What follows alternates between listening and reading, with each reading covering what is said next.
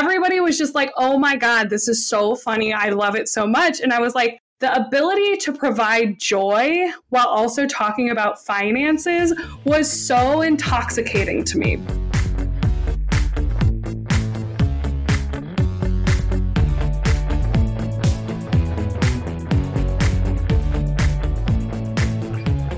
Welcome to The FI Show, where you get a behind the scenes look into financial independence. Here's your host, Cody and Justin. Hello, and welcome back to another episode of the Financial Independence Show, where today we have on Chloe Daniels, who's a money coach who completely transformed her financial life. But before we get into that, let me check in with my co host, Justin. What is going on, man? Hey, Cody. Yeah, this weekend was a, a nice little mix of you know some family stuff, some getting some projects done, doing some fun things. So Leslie's nephew was in the Texas State 6A football high school playoffs, which was pretty fun. I mean, it's kind of wild seeing these like college level crowds at a high school football game. They did win. It was a pretty awesome last like second, fourth and one stand at the goal line. Saturday, they had this really cool event in Austin where it's all these local musicians who they're trying to give grants away to. And there's this organization where you can join, and there's like a monthly membership fee, and that money goes to things like that, like helping them get studio time and all that sort of thing. And so this was like a ball kind of gala event for that organization and they had 19 different performers and they had two stages so it was kind of nonstop like set after set with all kinds of music from like rap to more like country to girl band type situations so it was all over the map. That was really fun and went out to Rainey Street after. And then i had a little bit of unfortunate kind of project work that i had to do where we're going to get a little foundation work done on the house. It's what's kind of delaying me on the airbnb thing and um, to get to part of the back of the house I actually need to pull up part of my deck so that they the guys can get to it this week. But tonight, having a little more fun, going to a big professional wrestling event, which me and Cody we've actually done together. Um, we did down in Mexico where we saw the big AAA event. This will probably be a little less rowdy because you know I would say that Mexico event was pretty wild. But yeah, we're going. I'm going to an AEW show tonight. Got some free tickets online, so I uh, finally conned a couple buddies in to go with me. But I think we'll have a good time. Absolutely, yeah. Luchasaurus is now a favorite of mine.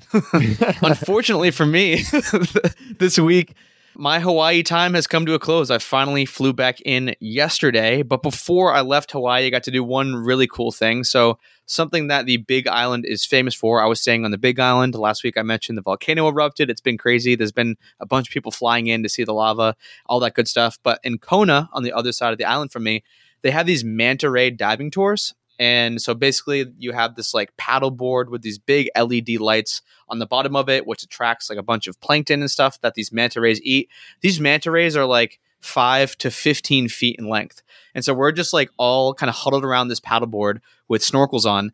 And you know, there's all these plankton that are getting attracted to the light, and the manta rays. They're just these huge, gentle giants. They're just like swimming and doing backflips and eating all this plankton. It was like one of the most surreal experiences I've ever encountered. It's kind of jarring going in the open ocean at night and snorkeling, and you know these huge manta rays are like swimming within inches of you, but it's something that I'm gonna remember forever. And we had a GoPro, got to capture a bunch of it on footage. But yeah, that was like my last really cool, iconic Hawaii thing, and now I'm back in freezing cold Massachusetts. I'm glad you didn't pull a Steve Irwin and you made it back.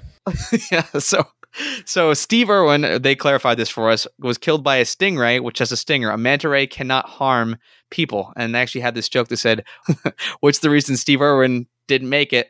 He wasn't wearing sunscreen, which protects you from harmful rays." Okay, uh. but to the guest of the show today, Chloe Daniels, aka Clo Bare Money Coach. So Chloe has one of the funniest TikTok slash Instagrams. Like she makes all these short videos and just has hilarious dance moves with really helpful financial information kind of overlaid over them. Like she'll be doing twerking on the wall, making like an overbite face, but at the same time, I'll be telling you like how to invest in index funds. Like she just does an amazing job.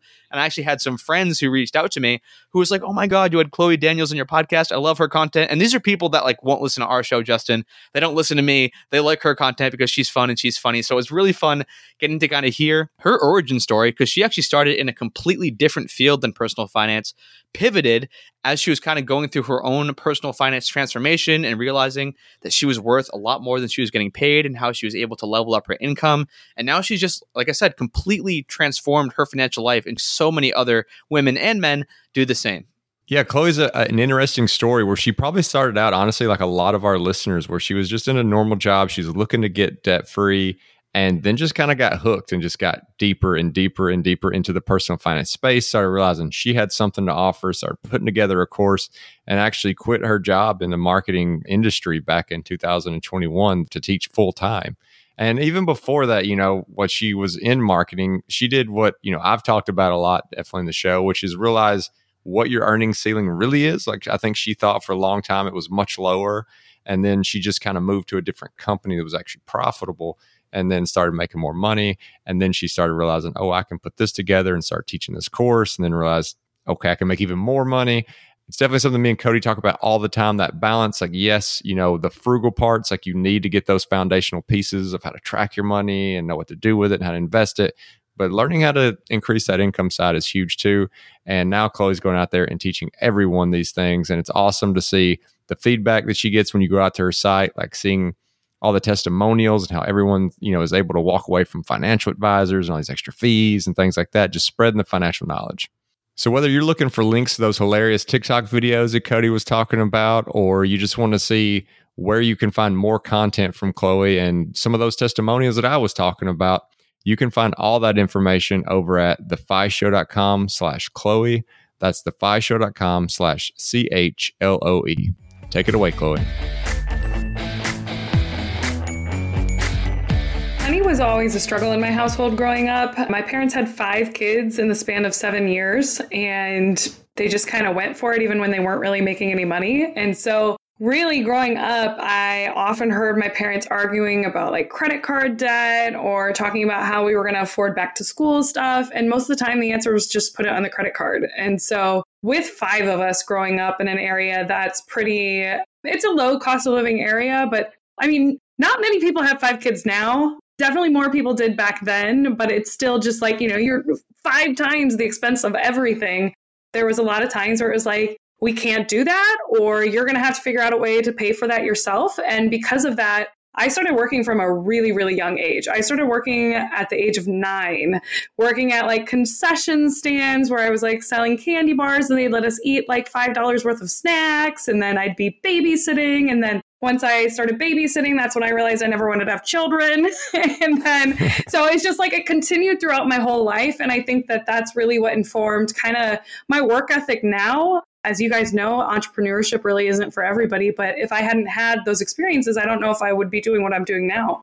And you mentioned that you knew, at least growing up, that things were getting put on a credit card. Did you have a lot of transparency with the way finances were? Did you think there was a problem, or is it one of those like looking back on it now, I realize maybe things weren't budgeted for, maybe we were spending a little beyond our means?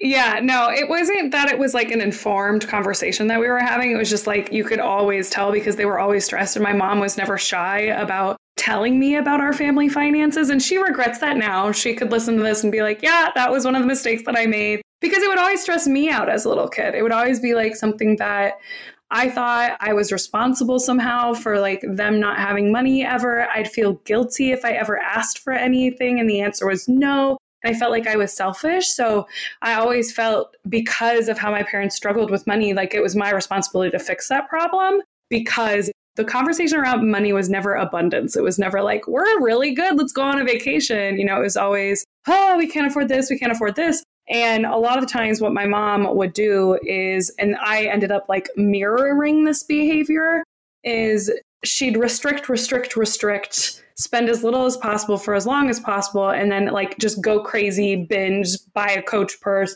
you know whatever and then enter back into that credit card cycle. So it was like that was kind of what was going on for most of my life until really even recently you know they're in a better place now i would say but probably in part to the fact that all the five kids are out of the house and so, what did the money journey, I guess, from a mindset standpoint, look like once you started to get like your own money? I know you started working when you were nine years old. I'm guessing that continued throughout the rest of the middle school and high school. Like, what did you go to college for? Did you go into finance, like thinking, I'm going to, you know, fix this whole money thing that my parents are messing up? And, you know, they're in this credit card cycle. Or what was your kind of plans at that point, if you can remember back? Yeah, so you would think that seeing my parents struggle with money would have um, like made me not want to struggle with money, but instead it was just kind of like ingrained in me that I was going to be bad with money and that women were not good with money. And so rather than trying to like seek out solutions for that, I just kind of was like, yeah, this is just like who I am. This is part of my personality. And so when I was in high school, I was working at like Barnes and Noble in a coffee shop. And then by the time I went to college, I was studying English and Spanish. And the English community, specifically at the University of Iowa, was a creative writing community, which was really focused on like artsy people, like artsy people. It's like this badge of honor to be poor. You're not really like doing the work. You're not like a true artist if you're not like also struggling and living paycheck to paycheck. And so it was just like that was the norm. It was like that's what you're supposed to do. That's like you're staying true to who you are. And so I always thought like I would just be lucky if I got a job when I graduated college, especially because I graduated in 2012, which was at the tail end of the recession. And I was just like, whatever I can get is what I get. And so I ended up working at like program management for ATM company, making like $14 an hour when I graduated. But in my mind, it was like, I didn't think I had any skills. I didn't think that I was ever going to be a hireable person. So it was kind of like I thought that that's what I deserved. But then I eventually quit that awful, miserable job to go teach English in China, actually. And when I did that, it was Wuhan, China, weirdly enough, before everybody knew what Wuhan was. But that kind of gave me some of my confidence back and made me realize that actually I'm capable of doing like really hard things. And I'm also capable of like doing pretty much whatever I put my mind to. So when I came back from China and started looking for a job in Chicago, I had just a lot more confidence. And once I actually got into corporate America, I realized that being competent and also being likable in corporate America is just like a superpower.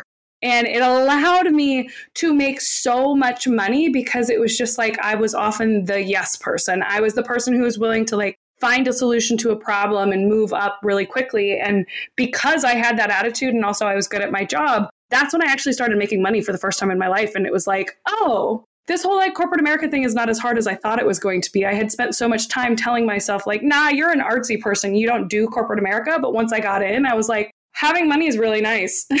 like this really makes everything a lot easier. And so I actually first developed a passion for making money and eventually developed a passion for like learning how to manage it because throughout all that time, no matter if I was making $14 an hour or $130,000 a year, I was really, really good at spending my money. yeah, that's what I was about to ask. I mean, I could imagine you're going from that place where you're in college, no one around you really has any money, and you're you kind of like you said that artist struggle. You're making fourteen dollars an hour, and I don't even imagine like the China like teaching over there was probably this huge money maker. To now all of a sudden, you know, you're getting into corporate America, you're noticing hey, just be likable, be fairly smart, and try hard, and you're going to get there. And you start seeing that mm-hmm. salary rise. What did that look like from a spending perspective? Did you just continue to spend exactly what you made, and what were you spending them on? And did you find any value out of the things you're spending money on? No. so that was the thing. I like 100% mirrored my mom's way of managing money. I would have periods of time where it'd be like this sprint of like, okay, we just got to be really, really frugal for like this period of time until next payday or whatever it is. And then spend, spend, spend, act like that never happened, and then repeat the cycle over and over again. Luckily, I was terrified of credit cards because of what my parents had been through. So I never went into serious credit card debt. But money management to me was just like making sure I had enough to get to the next payday. I didn't understand how people ever got out of the paycheck to paycheck lifestyle. It was like, I don't get it. Like, I'm making $42,000 a year. Like, why am I still not able to put any money away whatsoever? I was putting money away in my 401k, but like, I didn't even know what a 401k was at the time. So it was just kind of like, I don't know, that money just disappears. Yeah, most of my money went to when I was living in Chicago. I had been so frugal in China that by the time I got to Chicago, I just kind of went crazy and was like, every brunch, every dinner out, every $13 cocktail on a rooftop. Yes, absolutely. So that was honestly as embarrassing as it is. I spent most of my money on eating and drinking out and some travel through those years. And by the time I got to my second career, so I started a nonprofit and then I moved into consulting for a engineering firm. So completely different industry, completely different job, everything. I had a huge pay increase and I went from making like $68,000 a year to $91,000 and I was able to just like keep making more money as I was running the ranks in the consulting world. And I just remember getting that huge pay increase. And I was terrified that I was going to run through that and have nothing to show for it, just like I had every other promotion before that. So that's when I was finally like, okay, we all have to have like that oh shit moment. And my oh shit moment was once I got that 20K increase, I was like, all right, I'm just going to write down what I spent my money on every single day for two weeks just to see where the heck it's going. Because we all think we know where our money is going until we actually look at where our money is going. And when I did that and I wrote it down, I was like, oh my gosh, if somebody looked at my spending, they would just think I was a drunk. Like that's it. All my money is going to alcohol and food and GoPuff and like some Beyonce tickets, you know? And it was just like, that made me feel so gross that I was like, I don't want to be this person. Like, this is not the life I actually want to live. These are not high value things. If you had asked me what my values were at that time, I would have told you I valued travel, I valued independence, I valued adventure. But my bank statement was telling you I valued eating out and drinking.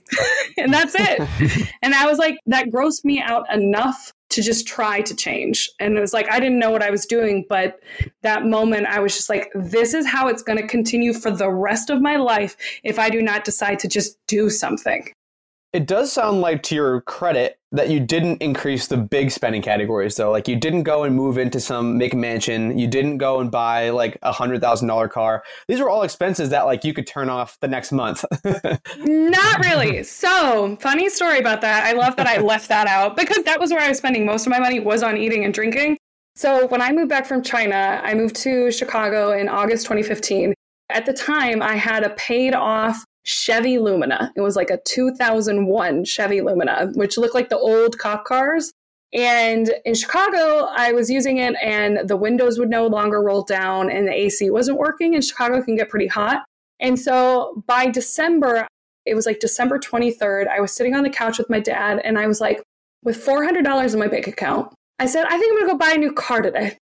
so I drive my happy ass to the Toyota dealership and I buy a brand new Toyota Prius for 20 grand, which was worth half my salary at the time. So yes, there was some lifestyle creep, but before I even increased the income. And so I was stuck with the Prius for a couple of years. And like every year I would move to a new apartment but it wasn't huge jumps. Like my first apartment in Chicago, I had three roommates and I paid $600 a month for one bedroom in that apartment.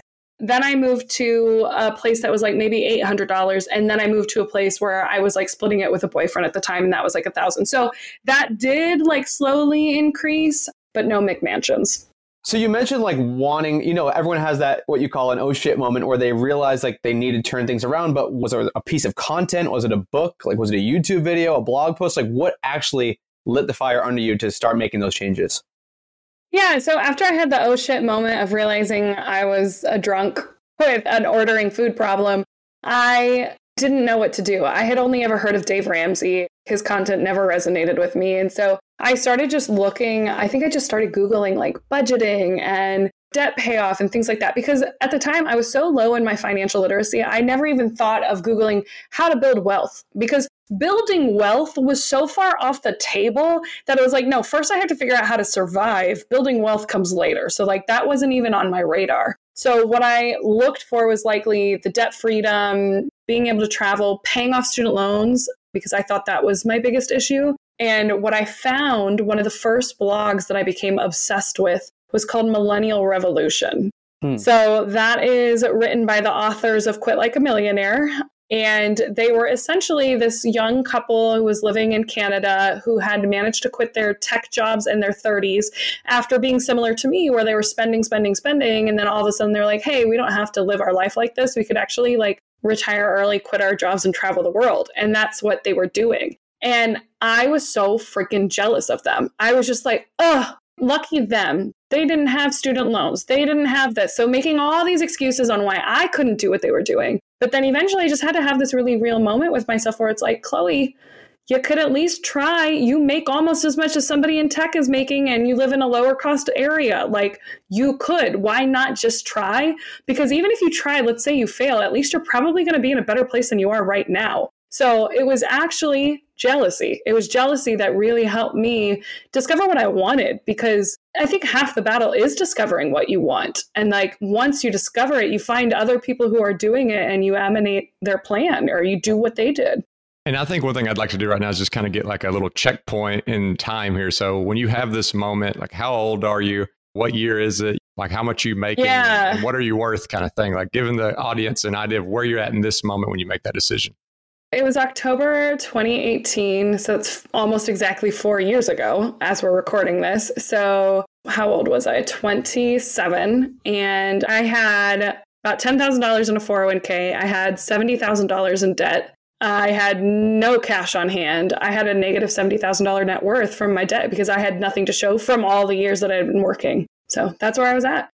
And like after you have that moment, did you start immediately trying to share that kind of information with other people? Like, did you start saying, like, hey, I just realized about this myself? Like, you guys, you got to get on the bandwagon.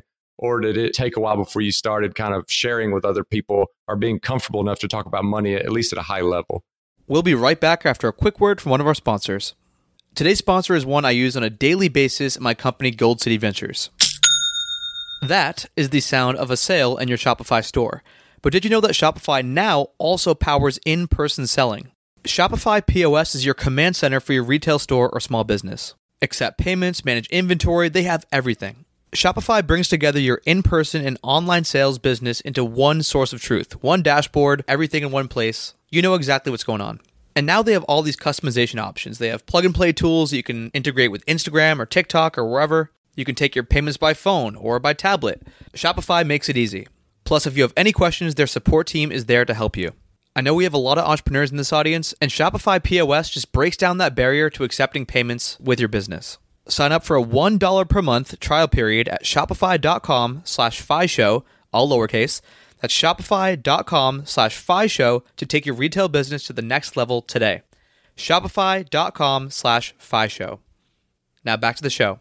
Yeah, so at that point, I had already been writing Clobare.com, which Clobare.com, when I started it in September 2017, so a year before actually, I was doing it to write about mental health. I was talking about my journey through therapy and all the things that I was learning there, kind of like hold myself accountable of like growth and making sure I did the work and making sure I was healing in the way that I needed to heal. And so that's what Clobare was for the first year. And then after some very serious healing that first year, I was like, man, I've done all this work on myself, but I still am ignoring this huge elephant in the room, which is my personal finances.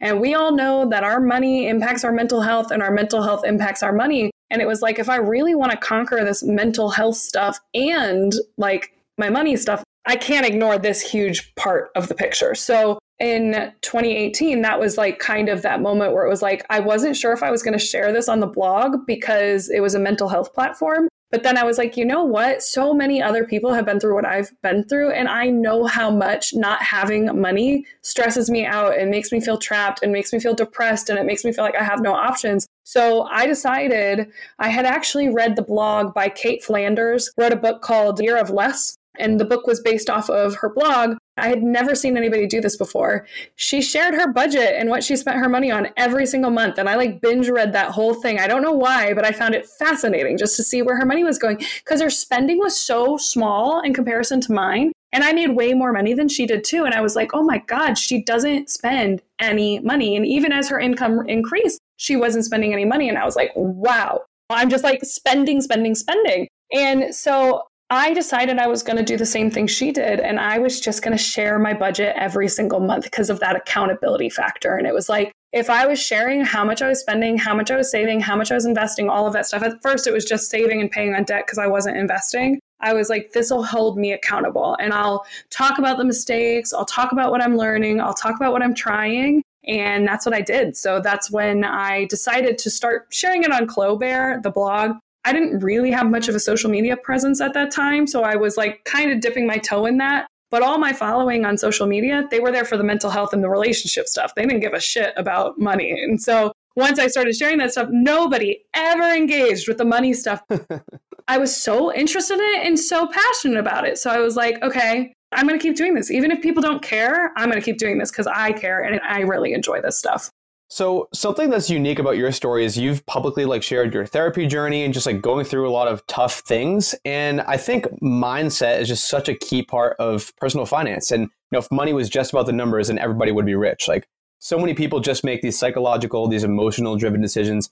I guess how important was that for you and how important do you think that is for other people? Like getting just the mindset right about not only yourself, but like just money and just like the holistic view about I know you talked about the inner work you did on yourself.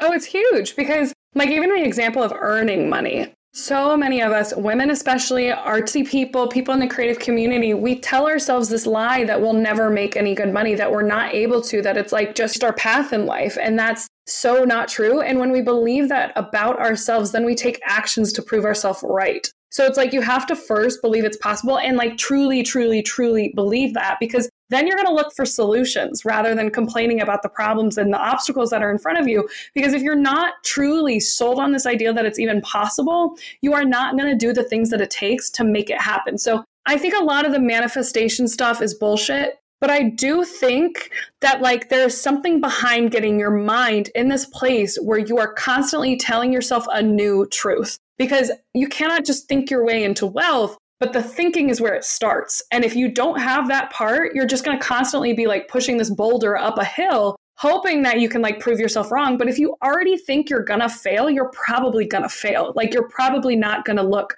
for solutions and the right moves. You're going to be focusing on how you're failing in all of these ways. If I hadn't believed I was capable and it was possible, the first month that I budgeted, I went over budget by like $800 if I had truly not believed that I could do it, I'd have been like, oh, well, fuck this. Like, I'm clearly just never going to be able to budget. Like, this clearly doesn't work for me. So I think that's massive. And it's like in all the aspects of life, you know, with my earning more income, it was huge because the second I believed that I was worth more and I was able to make more, I was going after those promotions. I was talking to my boss about what was next. I was looking for something that paid me what I wanted to be paid rather than believing, oh, yeah, I'm only worth $14 an hour because that's just not true. And in the same with money, like it took me a really long time to remove the belief that debt freedom was the ultimate like everything. Like debt freedom was like the way to go. That was the only thing you needed to pursue. But that was like another challenge I had to overcome where it was like, no, you have to be investing. That makes no sense for you to pay off your 3.54% interest rate student loans early. Like you need to be putting this money into the market. So it's like at every level of your journey, you're going to run into new obstacles in your thinking patterns because you are like letting go of this past self, this past version of yourself. And like there are things now that I still am like reaching this like, oh, I thought I was done growing. Like, why do I have this tension? And it's like for being a business owner, I'm like, okay, we got to move beyond this belief that like you're an imposter or that you can't do this or that you're not capable of making a half a million dollars a year. We got to keep moving on. And like that's just a constant journey and a constant practice. But I do think it gets easier. It gets easier to pull yourself out and like it's possible. And like, why not try, you know? And I think we see a lot of times in this space where people want to use that as an excuse that they can't even get started if they're not like in a, like I say, a tech job where they're making this really high incomes. But I mean, that is obviously a big accelerator if you can get into that mm-hmm. world. And so I don't know if you could talk a little bit about maybe some advice you'd have for people who are trying to get from one of those, like maybe they're coming from a background that isn't traditionally paid as high because you were able to work your way into six figure plus job. I know I've always told people like, hey, whatever job you are at a company that's manufacturing paper and then you do the same job at a tech company, like you're likely going to make a lot more of the same skills. But I don't know if you had any kind of yeah. on that top. So I was never in tech, but I was in a traditionally underpaid role. So I was in communications, but when I was making $130,000 a year, most communications, like at least what I thought, I didn't think communications were making that kind of money. But the thing you have to do is you have to go where your skills are valued. And for me, communications at a nonprofit, my skills weren't necessarily valued. Communications, I started at a medical association and it's just like you were not valued there. But communication skills at an engineering firm, oh my God, they need communication skills. They need that. Like most people need engineers, they need communication skills. So it's like figuring out where your skills are most needed and where you can have the most impact is huge but also removing the beliefs of, for me, I had to get over this idea that my job needed to be the sexy dream job. If you're able to get over that, there's so many like limiting beliefs that come with this idea that we have to have our dream job sure, now I'm at a place where I have the privilege that like what I do for a living is absolutely my dream job. But it didn't start out that way. I had to get over that because that's why I originally went into nonprofit is I thought my dream job was making an impact and like doing something that was like helping people. But then I got into it and it was like, okay, the trade-offs for that is you're going to be underpaid, you're going to be overworked and like are you really making a difference at the nonprofit I was working at? I was like, I'm not sure I'm actually making a difference. And I could probably be making a much bigger difference if I was making more money that removing this idea that it had to be like this interesting, cool, sexy job really helped me because had you given me the job description of the place that I ended up going to, an engineering firm, which is like the least sexy job I could possibly think of, I would have never even applied. If somebody had shown me that job description fresh out of college, I would have been like, that sounds boring to tears. Like, I think I will die there because it's so boring. But what I saw was boring means I'm not going to be stressed as much. I have one job there. It's going to pay me what I need. And then I can do interesting shit outside of my job, you know? So being able to remove these expectations, I think, is huge. And I do think that millennials have this like disservice on themselves that they have to have their dream job. And what I always say is focus on your dream life. What is the job that will give you your dream life? It doesn't have to be the same thing. And to me, that served me a lot because I was like, I just want to get paid and I want to work as little as possible. so, speaking of doing interesting shit outside of your day job, I know you started Clobare as kind of a mindset and like mental health, and then it then transitioned into Clobare Money Coach. At what point did you start treating it like an actual business rather than just you sharing random stuff online? Yeah, it was January 2021. Wow. Actually, in 2020, I kept debating on whether or not to shut the whole thing down because it was so much work. It was taking up so much time. And I loved it, but I was drained and my relationships were suffering. My home life was suffering. Like everything was suffering. And it was like, there's so much time and effort into Clobare. And so I took a like two, three month break. I didn't work at all on Clobare from like October till December. And I did that because I wanted to see if I wanted to keep doing it or not. And by the time December rolled around, I was like itching to get back to it. And so I ended up using December to set myself up for January, where it was like I was ahead. And so January 2021, I was like, we are going to do everything we can to make this what we want it to be. And if we fail, at least we said we tried. So that is when I was like, all right, we are going to start producing content every day. We're going to start a TikTok. We are going to make these stupid reels. We're going to do all this stuff. We're going to, you know, we're going to start monetizing. And I didn't do like brand deal monetization at all the first year of my business. I was just doing coaching, but treating it like something that was something I needed to take serious and like really dividing my time to make sure I made time for it was the biggest thing for me. Because before I decided and I made that decision of, I'm going to take this seriously, I'm going to turn this into whatever it could possibly be, I would just kind of like be like, yeah, this week I'm not going to do it. Like, I don't have time. I would never reserve the time. But once I made that decision, Sundays were Clobare days. It was like Sundays and evenings were always Clobare days. And having that Sunday, protecting that Sunday at all costs for Clobare just became like standard. And that's really when I was able to have a lot more impact in terms of like the type of content I was creating and was able to grow pretty significantly. Yeah, I love the, you know, let's just put everything in and try this. That way there's no regrets, right? That way you can see, hey, like, is it me or is it just not a good idea? Did you have like a exit criteria for the trial? Did you say, hey, if March 31st I didn't do X, then it's time to shut this down and you gave it a good shot? I would say I said like let's just try this for a year, and within like three or four months, I had exploded. So it was so quick for me, luckily, and I know it doesn't happen like that for everybody the reward was so quick that it was just like constant feedback that I was doing the right thing. By March 2021, I was selling out of every single coaching session that I had months in advance. When I started, it was like I maybe had 2,500 followers on Instagram that were all there for the mental health stuff. And by May, I had 10,000. And it was like all because I was showing up, being consistent, and providing value. So luckily, I was rewarded for my efforts pretty soon on, and that allowed me to keep going. If I had had radio silence and seen nothing for an entire year, I think I probably would have given up, especially with how much time and effort it is. Like, oh, yeah. One thing I love about your content, I'm curious when this started, is the dancing videos. They are just like the funniest combo of good information and entertainment. When did you realize like this is the Clobare model? Like this is what's working, this is what's getting engagement because I haven't really seen any other people doing what you're doing with like those types of dances and the info in the personal finance space.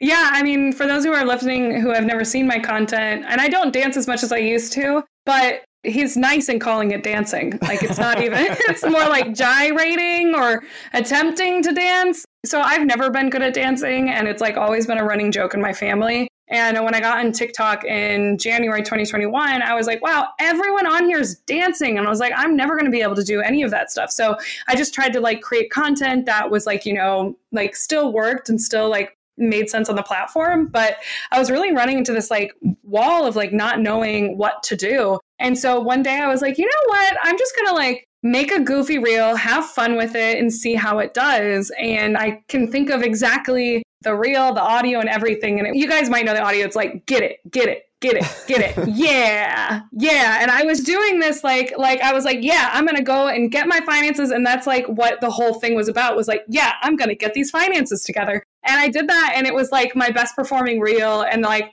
everybody was just like oh my god this is so funny. I love it so much. And i was like the ability to provide joy while also talking about finances was so intoxicating to me because so often, so many of us, we think about personal finances and it's this huge, overwhelming black hole of mystery and stress and anxiety. And to be able to combine this like goofy ass ridiculousness with personal finance it was just like this is something that like I would have enjoyed. This is something that I would have resonated because it's so scary. And so not only that, I just have a lot of fun doing it. So it was like, you know what? This is something that I actually enjoy doing and people like it and it resonates. So I'm going to keep doing it. I feel like across social media, especially places like Instagram, it's so common to see things that are pretty unrealistic, like people trying to show off their life and sell a course to tell you how to get there. And it's some kind of mm-hmm. weird get rich quick thing when you've had people reaching out for like your courses, have you found anything where you've noticed like there is a segment of people who are just looking for some kind of cheat code and they're not like looking to put in the work? Or do most people that come through and are legitimately ready to put the work in that, that it does take to do something like this? Yeah. So every once in a while, I do get people who come to me and they're like, just tell me what to buy tell me what I should invest in. Tell me like to do XYZ. And I'm like, first of all, that's illegal. I'm not going to do that. Secondly, like my goal is always to get you to a place where you can make that decision yourself. Because me picking something for you, first of all, illegal and not ethical. Secondly, it's not actually helping you at all because someday you're going to need to reallocate your investments. You're going to need to like change your risk tolerance and you're not going to know how to do that. So, what are you going to do? Come find me 15 years, 20 years down the road and ask the same question? Or ask somebody else who has a completely different perspective on investing? No, you need to educate yourself on the options so that you are empowered to do this for the rest of your life. Because Clobare Money Coach isn't going to be around for the rest of your life. I mean, depending on how old you are. But whenever folks come to me, that's like, I think, what most people want. And so many of us do want that. We're just like, just tell me what to do. And it's like, listen, that's why I hate arbitrary rules. It's like what matters to you is going to be very different than what matters to somebody else. If you want to spend 30, 40, 50% on your housing, freaking go for it. But you're going to have to cut back on something else. And that's going to be different for somebody else. Somebody else may be like, I will spend 10% of my income on housing so I can spend 50% of it on travel or whatever. And so I always tell people, like, I'm not going to do it for you. You've got to learn your options, and I'll give you all the options and all the information that you can understand. But eventually, at the end of the day, your finances are your responsibility, and you've got to figure it out for yourself because nobody, me included, is ever going to care about your finances as much as you are. That's the request I get the most option, not get rich quick. Some people are like get rich quick and I'm like that's not what I do. I'm a lazy investor and like get rich quick, it doesn't exist. So earlier in the conversation, you mentioned you thought debt freedom was like the be all end all. Like once I get to debt zero, that's it. Like the Dave Ramsey plan, essentially. But then you discover investing. I guess when you first learned about investing and what did you think about it? Like, did you think you're going to have to be analyzing all these stocks and reading through earnings reports? And I guess now you call yourself a lazy investor. Like, it's obviously a lot different, but just curious how that mindset shift happened because I think Justin and I, we've talked to you know hundreds of different people who have started their journeys. Investing seems to be the biggest barrier to entry. It's not budgeting. It's not like the mindset stuff. It's just like they're scared to put their money in the market because it goes up and it goes down. But curious if you could talk about like mm-hmm. your own mindset shift throughout your investing journey. Yeah, for me, it was absolutely fear. I mean, when I started off in 2018, I remember telling myself, okay, my original goal was to just like save up 10 grand so I could take a year off and travel the world for a year and like 10 grand and also be debt free. And then somewhere along the line, you know, I became obsessed with the fire movement and understanding how people were able to retire early. And every time I'd read somebody else's story or learn something new, there was this very key component that everybody was talking about that I was saying, no, I'll figure that out later. And it was investing. And it did every single thing that I read talked about investing and when to invest and how it's so important to get started early. And I literally like put on blinders. I was like, not for me, not for me. Like I'm the exception. I'm just going to put it all in cash because investing is scary and I'm not smart enough for it. Like I'm a freaking English degree. So eventually, by the time 2020 came around, I had read so much about personal finance that I was like, all right, Chloe, real talk here. We got to be real. This isn't what you need to be doing. Everything in here talks about not worrying so much about that low interest debt. And if you're in your 20s, especially, you should be investing. And you are literally just ignoring it. You're saying, yeah, not me though. You're like saying this doesn't apply to me, but you know you need to be investing. And so I was like, all right. I was so scared to stop putting two grand a month on my student loans. And I was like, we're not going to do that anymore. We are going to first build an emergency fund because I was going that Dave Ramsey route of just like living off of fumes and not putting all that money on debt. And I was like, first, we're going to build an emergency fund. And while I was building that emergency fund, I like increased my 401k contributions to like 16, 17%. So that was like at least something I was doing. And then eventually when I got that emergency fund funded, I was like, here we go. Let's like start investing. Let's start doing this. And I made mistakes. I originally picked like a bunch of actively managed mutual funds because I didn't know that an index fund would literally have index in the title. And like I didn't even know how to find those index funds. And so it was just like trial and error. And that fear would have never gone away if I hadn't decided to just do it. Like a hundred percent, had I not just decided to do it and make a few mistakes, I'd probably still wouldn't be investing the way that I should. Yeah, whether it's like coworkers or just like friends or whatever I end up talking to, and you know, they say, "Yeah, I've got this financial advisor, I've got this person who's doing it for mm-hmm. me," because it's just so complicated. Like I just don't have time for it, and I'm always like, "Well, if it's that complicated, they're probably not doing it the right way." So like, you know? yeah. and so as you're working with people, have you seen that? Have you seen people start to gain that confidence to realize it's not as complicated as I made it out to be? Start to like fire their financial advisors, start to like really oh, change yeah. the way they're doing things. Oh yeah, my favorite thing is like almost every person who completes my course, one of the first things they tell me is that they fired their financial advisor. And I'm like, "Hell yeah." like and what's crazy is we'll look at what their financial advisor had them in. 90% of the time it's in a target date fund or it's in an index fund. And I'm like, "You now know that you could have done that yourself. That you just wasted, you know, however many thousands upon thousands, which eventually would have turned into hundreds of thousands, if not millions of dollars all of this you could have done yourself. And so once they get to that point, they're just like, oh my God, I can't believe I trusted this bozo. And like, I'm doing it now and it's so easy. And like, I have people who come through and they're like, I actually really enjoy looking at funds now. Like, I love shopping for an index fund now, which before they'd be like, an index what? It's literally the best thing when somebody tells me, like, I fired my financial advisor. I'm going to have so many angry financial advisors out there. So you started taking Clobare seriously beginning of 2021, January 2021. Since then, I mean, it, the platform has just absolutely exploded. Like on every social media platform, I can imagine you have way more students who want to be in your courses, one-on-one coaching. I guess how is the business? Because I'm just obsessed with like building businesses. How has the business side of things developed for you over the past two years?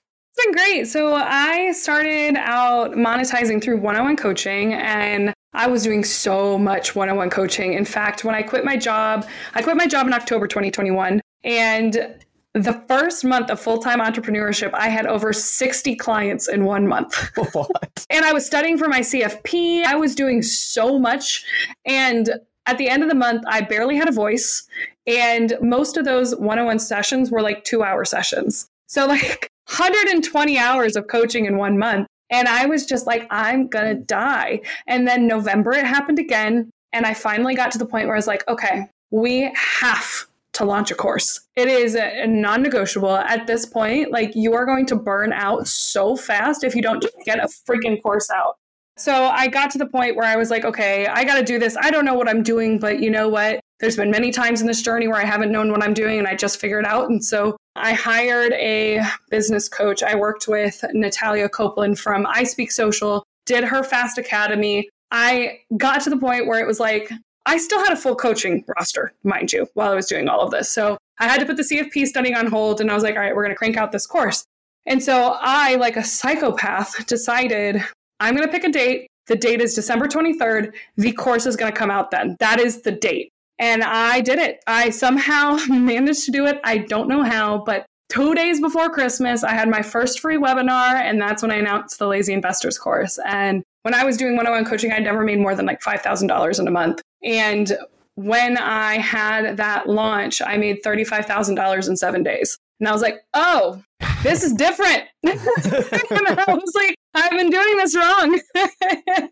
and so that kind of started my journey in understanding like online courses and digital products and understanding what a funnel was. I didn't know what a funnel was and kind of figuring that out throughout the last year. So that's been, I guess, it in a nutshell. I just had my one year anniversary of going full time on Clobare. And I remember when I quit my job, I told myself, are you okay with only making $60,000 a year? Because I had never made more than $5,000 in a month. And I was like, you know, if I could invest at least $500 a month for the rest of my life, it'll be fine. You know, like at least I'm doing something I love.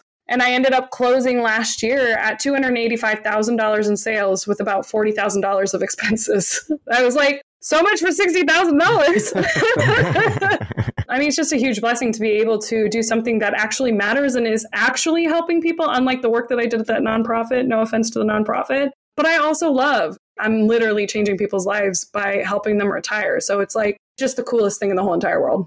Yeah, I mean that's an incredible jump up, and it's awesome to see that you were okay with the sixty thousand, but now it's like mm-hmm. you realize, oh my goodness, this is so much more than I would have made sticking in that corporate job. Mm-hmm. When you were sitting down making this course, I'm curious because I know even if I'm just trying to make some kind of little walkthrough for somebody at, at work or whatever, I think like, oh, this is going to be simple. And then all of a sudden I'm like, ah, let me add this detail. Let me add this detail. Oh, yeah. Like, what were you planning on covering in that course? And then, like, what did you end up covering in that course? So I was really good at making sure that I wasn't going to overwhelm people because when I was doing competitor research, I remember looking at a couple of other courses that were out there to see what people were selling. And a lot of them, I was like, this is so much stuff that people don't need to know about. It was like basically like a mini CFP. And as I was going through it, I was like, I don't want to create a course that has stuff that people don't need inside of it. I want to create a course that's like the down and dirty of what you actually need to know and none of the BS that you don't need to know so that you can power through it and you can get started investing as soon as possible. And so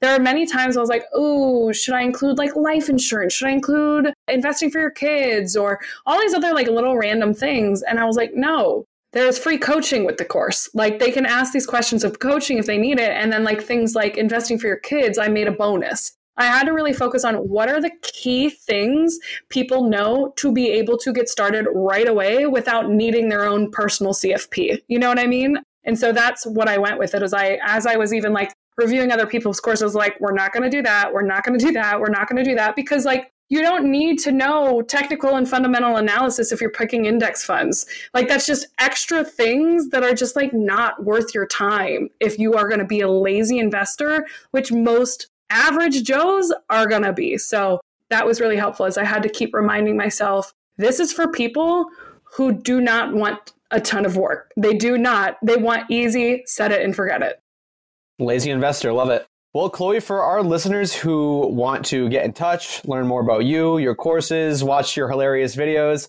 where are the best places for them to do that? Yeah, so I am most active on Instagram. I'm there every day, unfortunately, but also it's great and it's not great, but that's at Clobare Money Coach. Bare is spelled B A R E. Uh, and same handle on TikTok, same on YouTube, same on pretty much all of the platforms. And if you're interested in getting your money journey started, I do have a free guide that I always promote that's called the Get Your Money Right Guide, and that's at the lazyinvestorscourse.com slash guide. Well, Chloe, thanks so much for giving us some time today. And it's awesome to see how you've built such a like win-win lifestyle where you've got a life that you're really pumped to live and doing the thing you want to do, but you're also helping other people build that same kind of lifestyle. So thank you. Thanks for having me. Thank you again for taking the time to listen to another episode of The FI Show. If you enjoyed this episode and want to support us, the best way to do that is to leave a review wherever you listen to podcasts.